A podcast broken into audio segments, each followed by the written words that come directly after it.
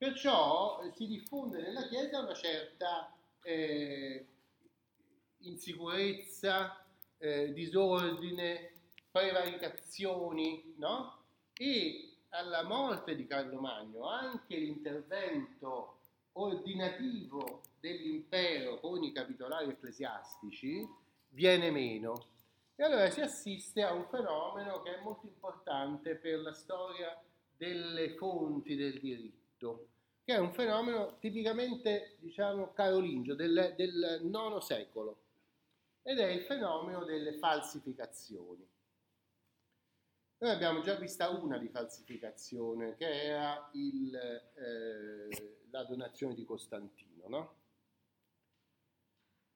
che è una falsificazione di un singolo testo, si direbbe confezionato per favorire quella politica del papato nei confronti dei carolingi che incomincia nel 750 e finisce nell'Ottocento, questi 50 anni, no?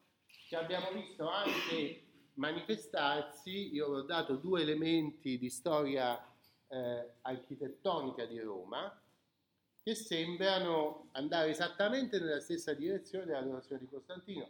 La costituzione del mausoleo di Petronilla, che sarebbe stata figlia di San Pietro, come cappella dei Franchi, e la eh, costruzione e la decorazione del triglinio di eh, Leone IV a San Giovanni, che aveva questa eh, perfetta manifestazione di quello che poi si legge dentro la donazione di Costantino, cioè eh, Cristo fa il Papa, fa, fa, Pietro e Costantino e eh, Pietro fa il Papa Leone IV e Carlo Magno.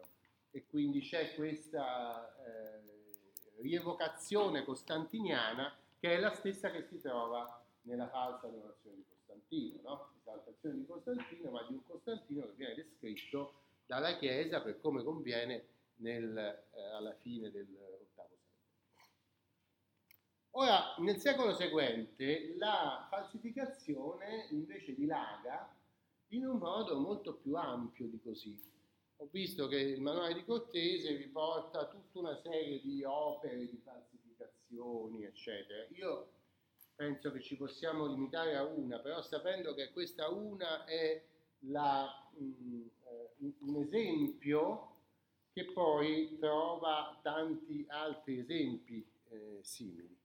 E questa raccolta di falsificazioni è uno dei testi che furono più diffusi, eh, uno dei testi giuridici più diffusi eh, della fine del primo millennio. E fino al 1100 se ne trovano moltissime copie manoscritte, non sempre tutte uguali fra di loro, però tutte ispirate allo stesso nucleo di eh, si tratta di una compilazione che si presenta come se fosse fatta da un certo Isidoro.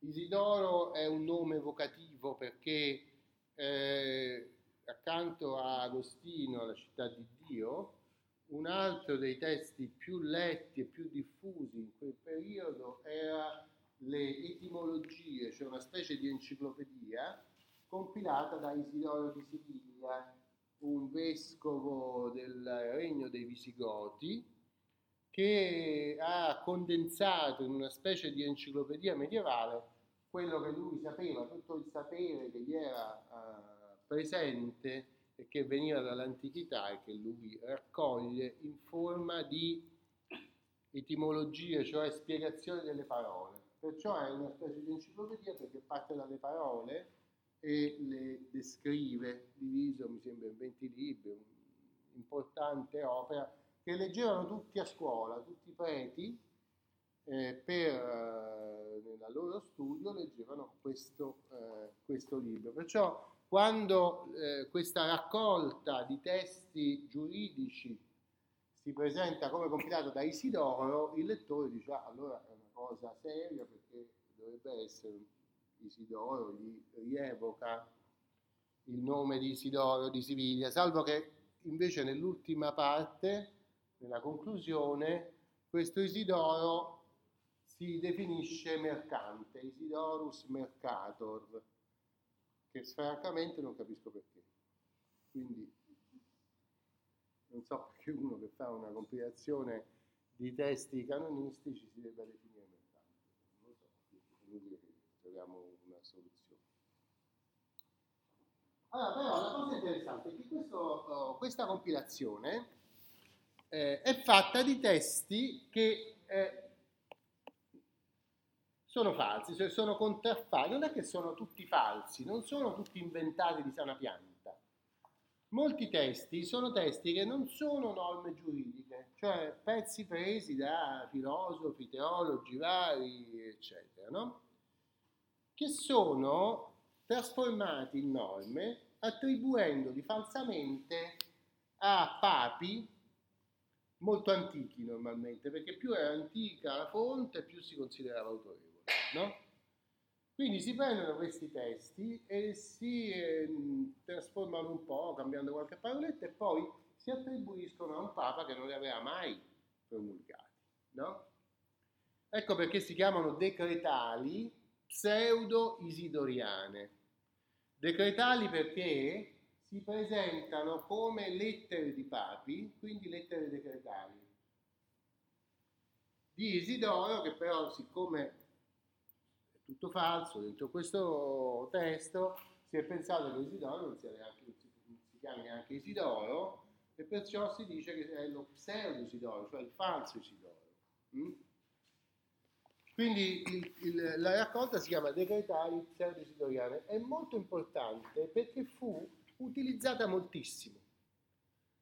Pensate che ancora oggi esistono circa 100 manoscritti, il numero di manoscritti che sopravvivono è molto significativo perché siccome questa opera fu poi abbandonata verso il 1150 completamente, non la, non la citava più nessuno, i manoscritti fatti di pergamena venivano riutilizzati per altre cose, perché le opere non utili fatte su un materiale molto costoso come la pergamena venivano normalmente scompaginate per farci altre cose, comprese le copertine dei libri in pergamena, per esempio. No?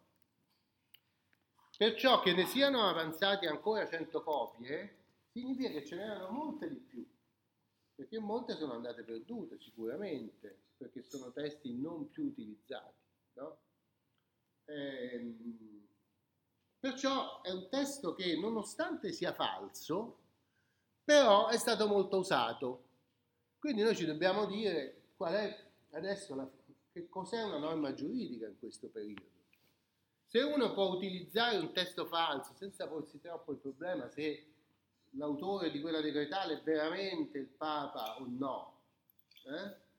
allora che, che cosa c'è nella testa di chi utilizza una norma giuridica? Perché questo testo è stato così diffuso, perché nessuno si è posto il problema di dire se era vero o se era falso, no?